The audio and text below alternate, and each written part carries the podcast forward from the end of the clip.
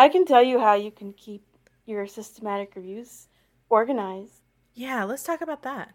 File naming conventions.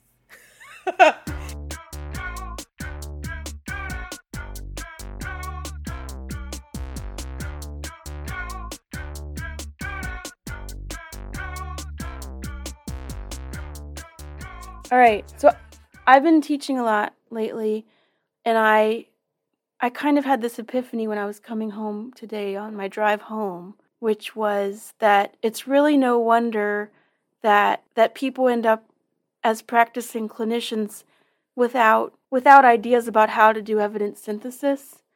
And it's because the people who taught them were wrong, right? Like in their college classes in undergrad and grad, you have professors assigning systematic reviews in a semester. And I had written this Covidence post a couple years ago where I said that's not a great idea because they take on average a year or more and they take a team because they're supposed to be unbiased. But you still have professors who are assigning systematic reviews in a semester and then the students are doing them alone. And so it's not truly a systematic review. And then you have professors who are assigning like parts of the Prisma as part of the classwork without really understanding what the Prisma is or does or what kind of methodology it supports. And so that's what I've been thinking. Uh, hold up. So they're assigning Prisma as its own thing? Like for them to fill out even before they do a systematic review? Because you can't do Prisma until it's done. Yeah. Right? Yeah. So I don't want to go into too many details because I like the professors, but. Fair. But. So the one professor was having their class fill out the Prisma flow diagram, but not having them do a comprehensive search. All librarians know what a berry picking search is, right? Mm-hmm. Cherry, Cherry picking. picking. Yeah. Cherry. Berries, Blueberry cherries. It's all the same thing. So the You're students were blueberry selecting- picking their articles and then having to fill out a Prisma diagram, and I could see that they were angry and frustrated. And I thought, this doesn't support this methodology. You can't fill out a Prisma flow diagram if you aren't doing well, number one, a comprehensive search, and number two, screening. So it won't work. It just doesn't work. And so it leaves me feeling frustrated. And then I say, no wonder they get to be, uh, you know, in practice and then not understanding exactly what a systematic review is because they've been taught wrong at every step of the way. Right. So they're basically applying systematic review methodologies and reporting because that's what Prisma is, is the reporting checklist to essentially narrative reviews. Right. And then the students are frustrated and lost. And I think Yeah. back to my Covidence blog post where I say, sure, do a systematized review. That's in Grant and Booth's article from 2009 where they talk about typology of reviews and they talk about a systematized review as a review for students. Um, do a narrative re- review or any other kind of review, but don't try to tell your students to do a systematic review for the semester and pretend that you're doing it right because I'm sure that you're not. Yeah, it's really frustrating because it's just it's perpetuating all the errors because of either being taught wrong or wrongly interpreting what they are taught. Mhm. Right. And it's not anybody's fault because this goes back. It goes back further and further and you know, it's not the professor's fault. They didn't know either. And then it made me think about so I have feelings about published systematic reviews as you know I do because I started critiquing them on Methods Monday. Just kidding. Some Methods Mondays. I was But gonna say, wait, wait, is that a new video series that I missed? maybe Methods it might be. Methods Monday to go with Five Minute Fridays. Like, so theoretically, let's pretend I'm a leading researcher in my field, and I am aware of all the research that is happening in Australia and in China and in um, European countries and in Russia and in the United States and Canada and South America. I'm aware of all the research that's being done. So I may feel that when I go to write my quote unquote systematic review, that I don't have to do a very thorough search because I'm so aware of it. I'm the world's leading researcher in this field. But then I was thinking, that's not the methodology. The, the methodology isn't that you feel that you know the, the, the trials that are taking place. The methodology of science is inquiry. And I think that's why I, I continue to feel so strongly about published systematic reviews falling short because we're not just saying, oh, yeah, we know these exist and we didn't really look very hard, but these are the ones we used and here's the synthesis, blah, blah, blah. This should inform policy, patient care, and decision making forever and ever. Um, but it doesn't, it doesn't work that way. And I just get so annoyed. Is this a rant? I guess. Yes, but you're not you're not necessarily saying anything inaccurate because this is something we run into all the time, right? I mean, people come to us and say they want to do a systematic review, and you tell them what's involved, and no, no, no, I don't want to do that. I want to do a systematic review. Well, I told you what it takes to do a systematic review, and if you don't want to do that, then you're not going to be doing a systematic review. right. There are other types of reviews that you could potentially do instead. And, right.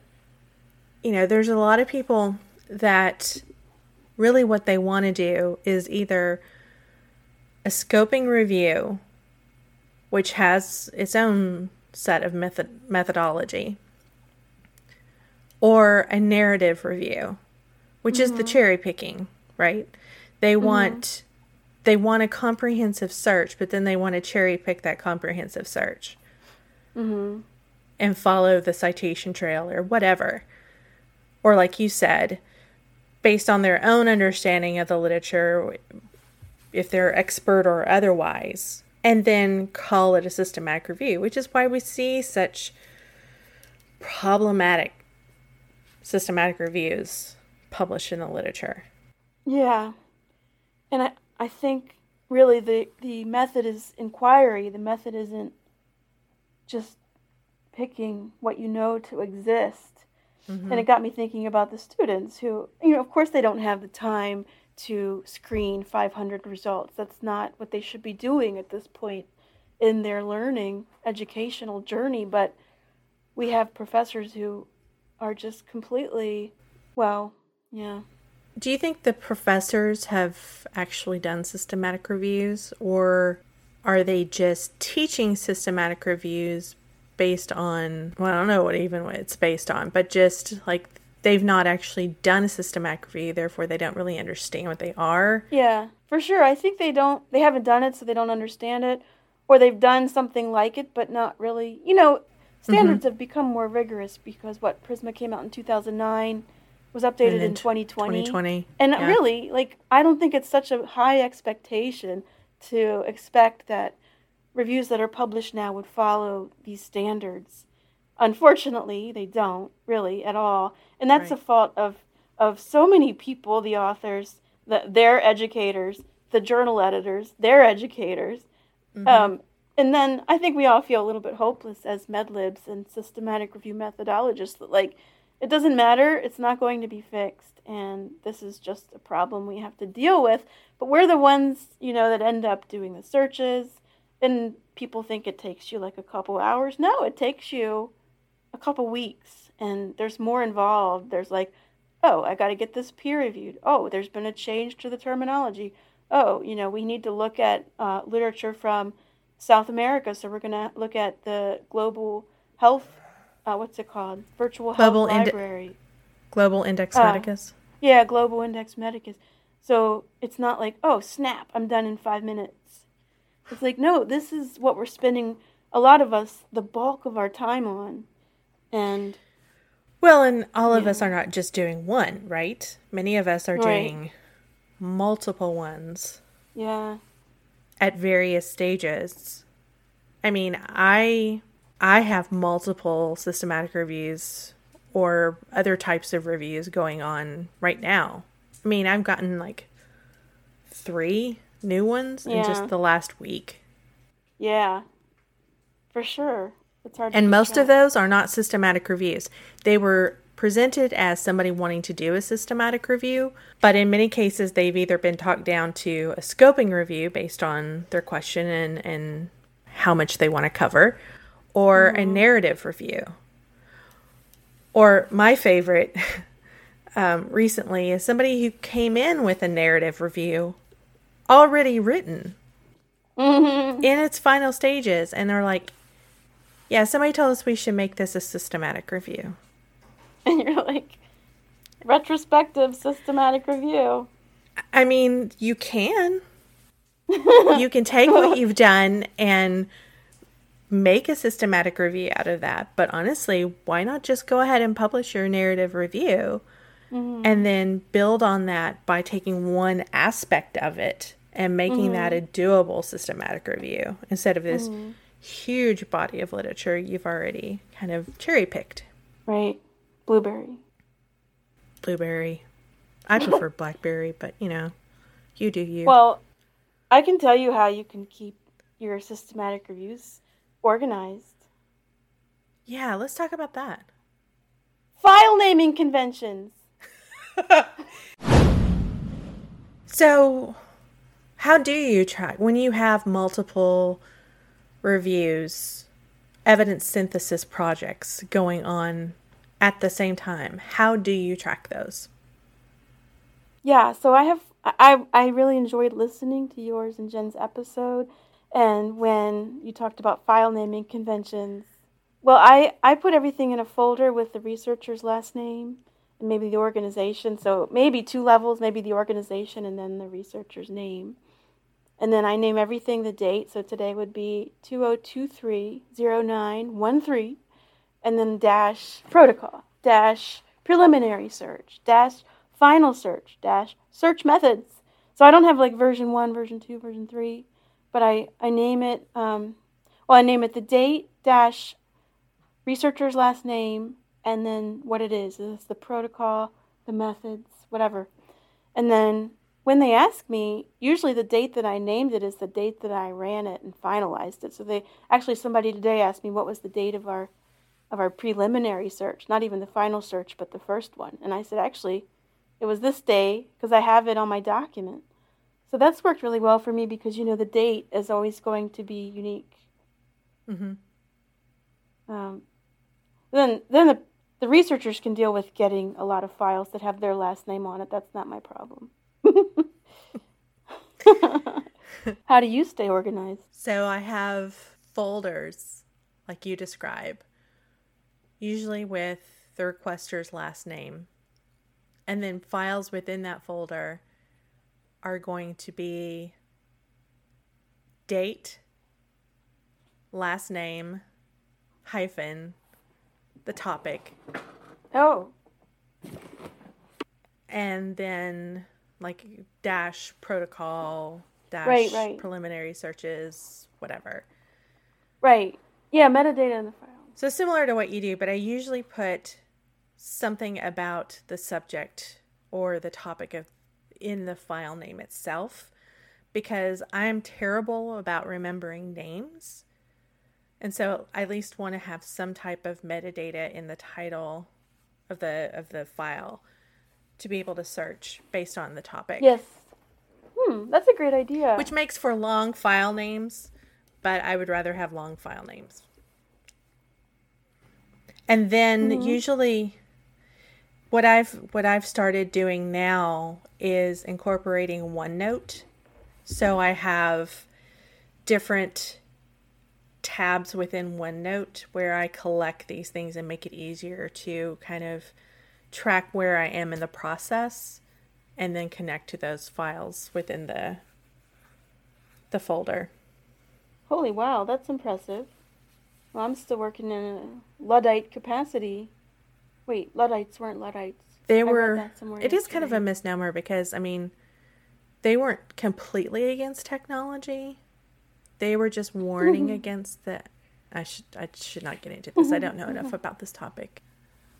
But yeah, but like but kind of tracking like where I am in the process or all of that. A lot of times I I just have you know pieces of paper that's my to-do list that I kind of track where I am in a particular on a particular project or what I need to do next.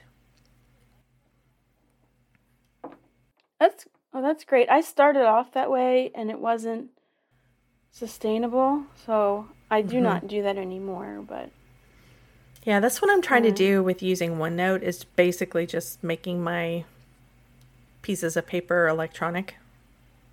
Yeah. All in one place instead of a stack that's on my pretty great. It's on my like desk. A table of contents mm-hmm. your files. Super. Yeah, and I then I can can connect like the initial email that came through with request and any follow up conversations I have and notes I take in consultation meetings or anything like that. That's cool. Mm-hmm. I recently got a remarkable tablet and I've been using it for work, but I, it doesn't like I'm not to the point where I'm saving it electronically in my files. I just use it for meeting notes, but it, it's helpful for me. Mm-hmm. Um, I can always go back and look at the notes if somebody was talking about an intervention or something I didn't understand. It's hard for me to take notes when I am doing the consultation. I mean, I will take notes, obviously, I have to, but I really wish I should. And it's something I've actually been considering is like when I do a consultation and I meet with them, because almost all of these are done virtually, right? I've mm-hmm. been debating if I should record them so I can go back and take a look at some of the conversation. Ooh. Because I feel like there are little bits that happen in those conversations that I don't take notes on. And if I focus too much on the notes, then I'm not taking in what's happening in the moment. Yeah. I don't know. I find my notes to be pretty useful later because I am super forgetful. Anybody who knows me knows I'm so forgetful. So the only way I really can remember what we talked about is be, is if I took notes. Mm-hmm. I never understood those people who like friends, you know, and I would see them once and then I'd see them in six months and they'd be like, "How was that thing you did?" And I'd be like, "What? I don't remember."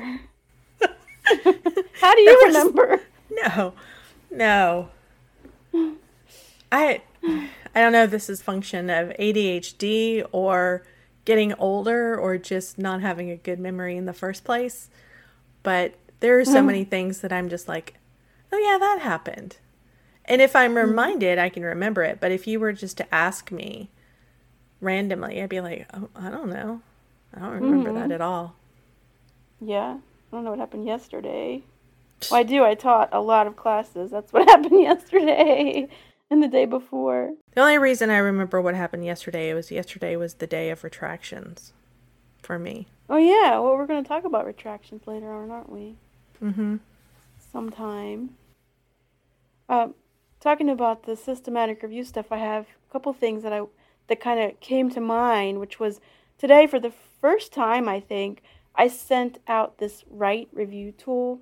So somebody oh, wrote to me yeah. said they wanted to do a systematic review, but it was really, really broad, and they it seemed like it was they wanted to map the evidence.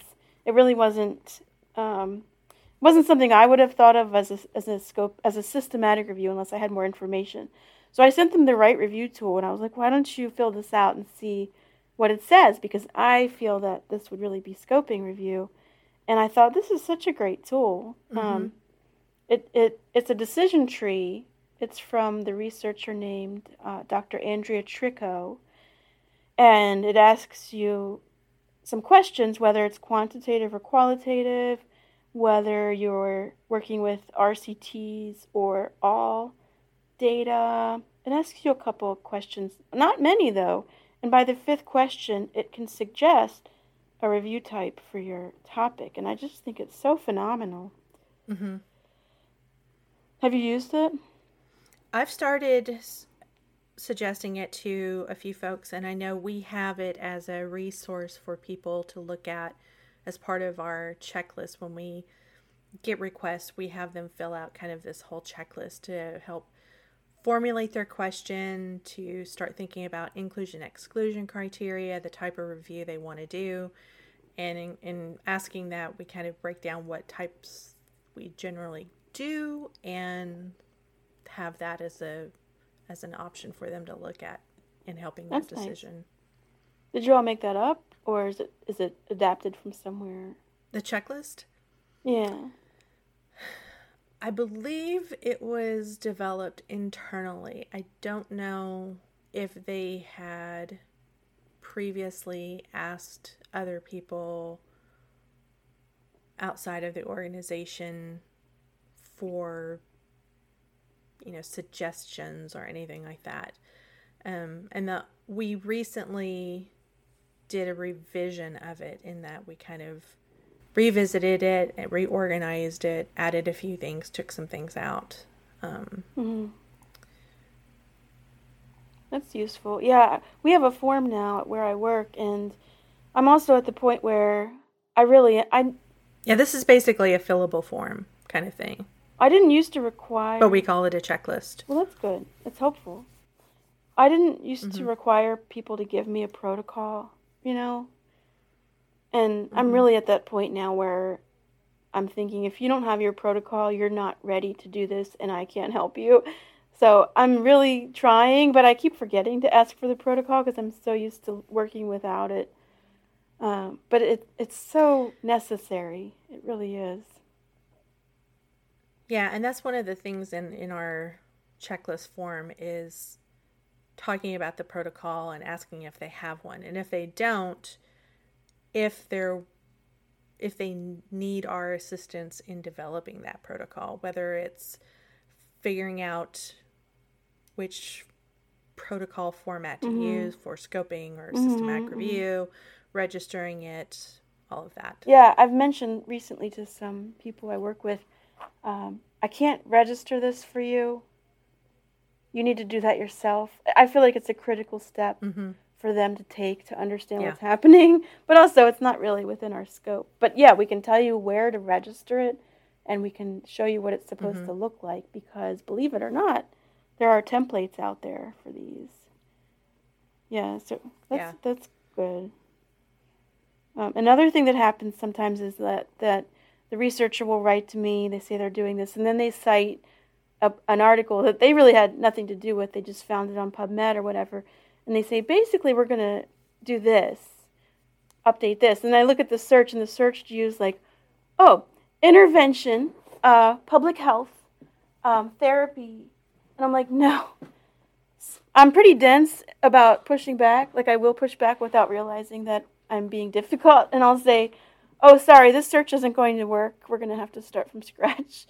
But I think that happens to all of us too. Does that, has that happened to you? Being presented with a search and having to redo it. Just saying that they want to base their work on that, and you're like, "Well, that's great. We can we can base our work on that, but the search isn't going to look like this at all because this isn't actually a search." It's like I see that more as a suggestion, as an example, Mhm. rather than something we're actually going to base it off Mhm. of. I mean, we can make, you know, we can do a review that is similar to this, Mm-hmm. but it's going to be better methodology Right. because I'm going to force you to do the right methodology Right. for I'll say it. we can. I can do a better search. Yeah. yeah, and then um, I feel like even the worst searches that some librarians who work predominantly in this area, like their most half assed, I have a migraine and multitasking, but I'm doing the search anyway, mm-hmm. searches are still better than a lot of published searches. oh yeah, oh yeah. I I recently did a video on uh, people who say they used Mesh, but then they didn't search any of the databases that actually take Mesh, and they didn't actually look up Mesh, so they didn't use Mesh. And I'm like, do you know what this is? Because I don't think you know what this is. Yeah. Uh, so that's that happens. That still happens, which is really disappointing. I remember seeing seeing a review not too long ago that said they used mesh in Embase, and I was like, No, you didn't. "Did you know? Did you?" Or did you just use indexing terms in Embase, which are actually from Emtree? Yep, exactly. And I saw that uh, earlier this week. It was actually only one one database was searched. It was Scopus. It wasn't a systematic review, so I'll give them that. But they said they use mesh terms, and actually most of their terms were mesh terms. Some were not, but they were searched in Scopus with title abstract keyword. So I was like, you did not actually use mesh terms, and you didn't even search with index terms. you use terms that coincidentally are the same yeah. as mesh terms, Right. but yeah. may have been adapted from mesh. It looks like they knew that much because some of them Mhm. are pretty unique. And I'm like, okay, you adapted it from mesh, but these still aren't mesh terms. So a lot of it's a language thing. So I, I try not to be too harsh on uh, language, but really, like, some of this just needs a little bit of clarity. Like, especially uh, the one about reporting with Prisma. So reporting is right. And I, I would say you can say that you uh, your your systematic review was led by Prisma. That's fine. I just want you to know what Prisma is. That's all. I'm only asking you to know what Prisma is, and I don't have the time for this. I don't think a lot of us do. But if all these reviews that say they used Prisma, I bet if we sat down with that 27 item checklist and checked if they actually did follow Prisma at all, I wonder what that percentage would be. Very low. I'm guessing. I wonder if there is sometimes a misunderstanding between the Prisma flowchart and the Prisma Mm. checklist. You know, that hadn't occurred to me. in that they did Prisma. You know, they conducted it according to Prisma, which means they showed their work in the Prisma flowchart. They show the work they conducted mm-hmm. of doing the search in the Prisma flowchart, but they didn't actually do anything beyond that. Mm-hmm. I think you're right. I think that makes a lot of sense. Because people tend to know what the Prisma flow diagram is, but they may not know what the rest of the pieces of the Prisma are. And I'll just note for all of our five listeners that um, in addition to the main Including us. Yeah. In, in, in addition to the main Prisma checklist, there's extensions, which are amazing and wonderful. You know, and I feel like, oh, I'm a real rule follower. These rules must be followed. It's not rules so much as just a standardized way of reporting your your method and the idea that the method should be somewhat rigorous according to some other guidance because Prisma doesn't tell you how to how to conduct. But yeah, I mean, it's it's a really great resource for people if they would just read it. If they would just read it and understand how it should be used. Well, yeah, and the checklist itself is literally a checklist of in your paper, do you note these things? Do you note that you have inclusion exclusion criteria and what that Mhm. is? Do you note that you did a comprehensive search and where you searched and all of that? If so, what lines did you do that on? Mhm. That's what Where the where where is checklist where's It's- that search?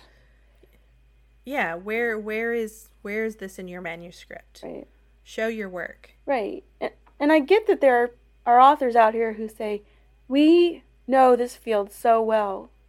So we already think we know all of the research that's happening in this field, but there may be that new study or that small study happening mm-hmm. in another country that still has value and could still inform the synthesis or the meta analysis. And and also that's just not science, isn't that you feel like you know. Science is inquiry based.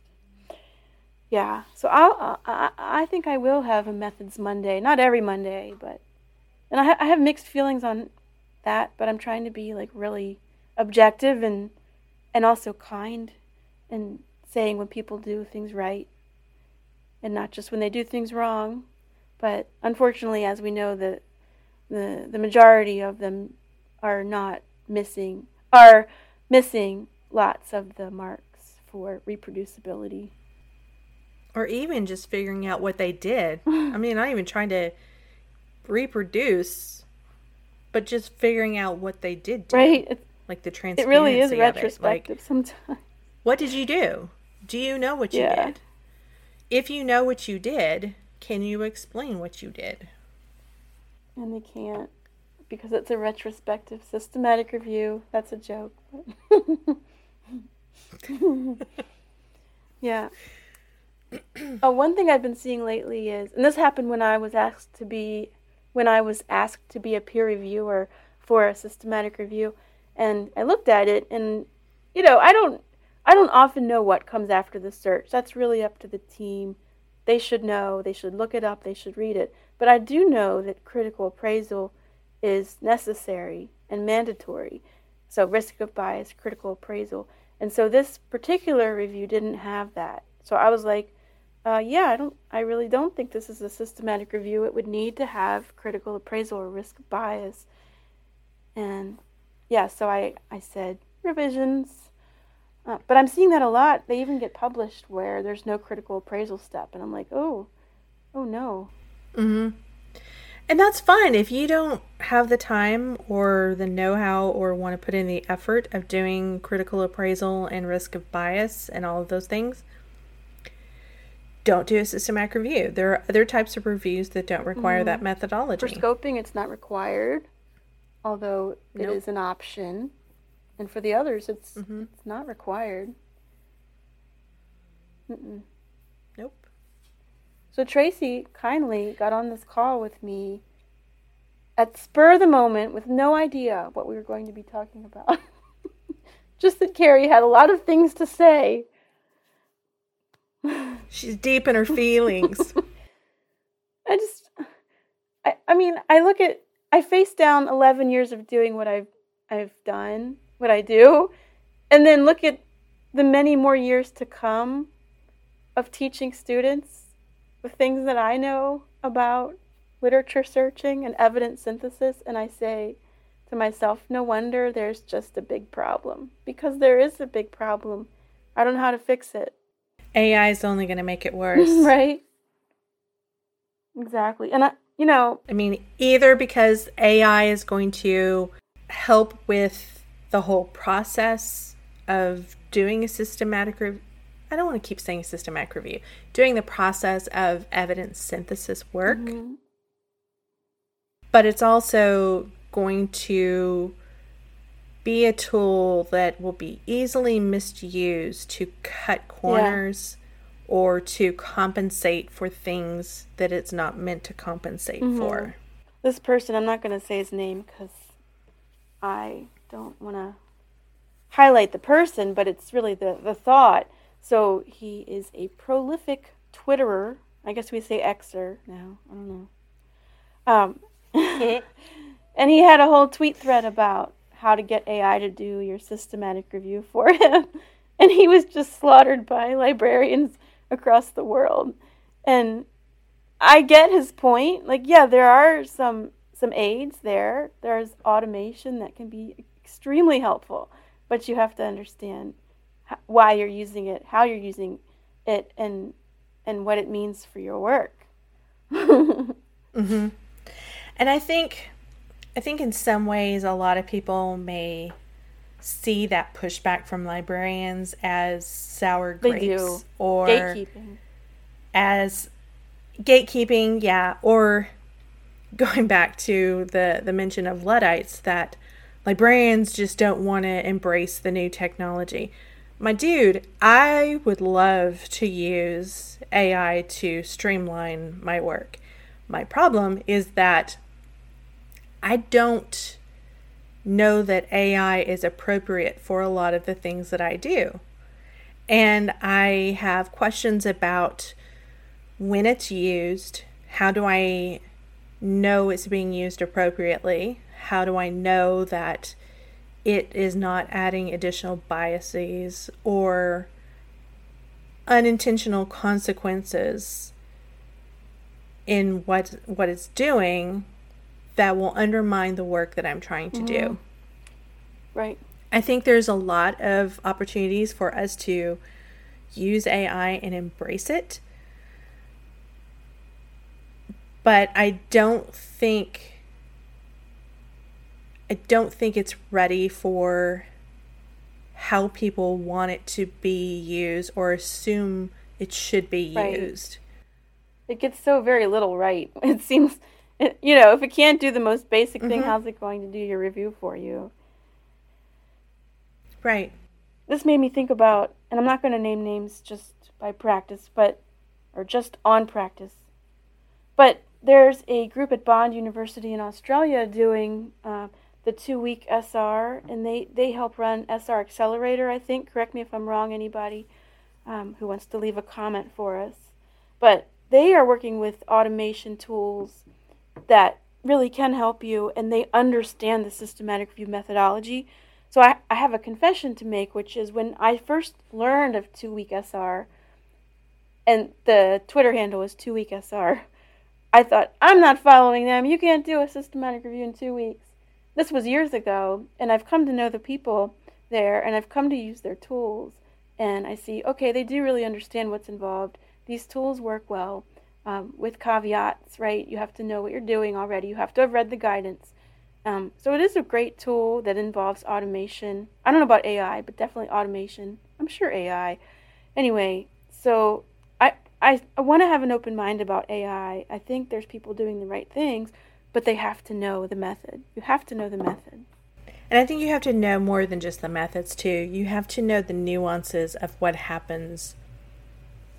The the the ripple effects of when you do one thing versus another. For example, with searches, when you use title abstract as a field code versus keyword versus text word, like every database does something a little bit Mhm. different, right? And understanding those nuances. Can AI understand those? Maybe. I don't think it can yet.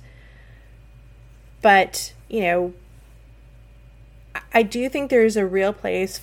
I don't think AI should be developing searches. Mm, no way. I don't think it's there yet. No, I asked it. I do think there's a place for AI to take searches and do comparisons and text mining and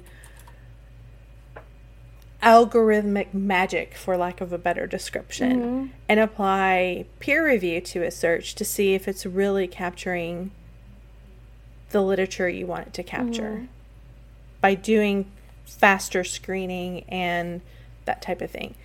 But I don't think it's getting used in that way. No, absolutely not. Instead, they're like, no, I, w- AI can, you know, Chat GPT can come up with a PubMed search. Sure, it can. Doesn't mean it's a good PubMed I- search, or even if it is an accurate PubMed search, because you know, there's plenty of examples that people have shown that it just makes up mesh terms. Yeah, I tried it a couple weeks ago. It was completely wrong. I just tried it now, and uh, Mm-hmm. the only Google login available to me was our MedLibs Miscellany account. So I was going to try it with Chat ChatGPT with MedLibs Miscellany, but it needed a birthday. And Tracy, we are not one year old yet. No, we're not. we have a long way to go before we're legal, even in dog years. I had to give up. Do you think we'll have a birthday party for our one year birthday? I think we should. If nothing else, I think we should go have crab cakes. I was just going to say, I think we should go have those super fudgy cookies.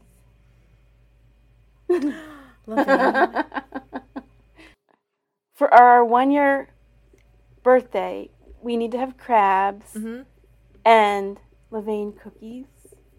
To eat. Yes. Not just. Let's be clear. We don't want crabs.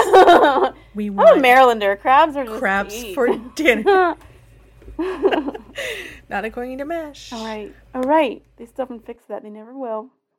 Uh, yeah. So if you um, if you're listening and you've been with us for almost a year, we appreciate you. And uh, if you have ideas for topics that you'd like us to cover, we would be up for doing that. We have some ideas for the future. I won't say anything just in case they don't materialize, but we do hope to keep going. We're both uh, we both love doing this. And if you would like to join us and talk about these subjects, we are open to that as We well. are. It would be so fantastic. We like having guests. fantastic. We have had a year's worth, not 12, but we have had fantastic guests, and I'm looking forward to having more fantastic guests. So it's very exciting. I mm-hmm. guess I shouldn't get too ahead of myself on our birthday. That's what, December or January? I can't remember. It was shortly before I broke my wrist, which would have been January 2022. Let's see. Hold What a time to start a podcast. Let's That might have been our second episode. Our first episode was December 11th. Oh yeah, our little our little one that said, "Hey guys, we're starting a December 15th was episode 2 which was Mesh. Right, and we're all looking very forward to you doing another mesh episode. So I hope you're ready. Let me say that we've had questions come in about if I'm going to talk about mesh, and I will, but I'm waiting to do that. I know that the mesh, what's new in mesh site has gone up and has terms that it's that are new and terms that are changing and a whole section on psychological stress that was revisited and I will talk about all of those things at some later point, but I want to wait until it's available in the Mesh browser as well as more official with the documentation. So we can share Yeah. that Okay, that makes sense. when it happens. So I don't want to. I've been taking notes, and there are a lot of things to talk about with New Mesh, but I don't want to talk about it just yet. So I want to wait till it's a little more officially done. Fair. And Fair. So we'll Tracy will have a, her annual mesh episode. That's a scary thought. It's now annual.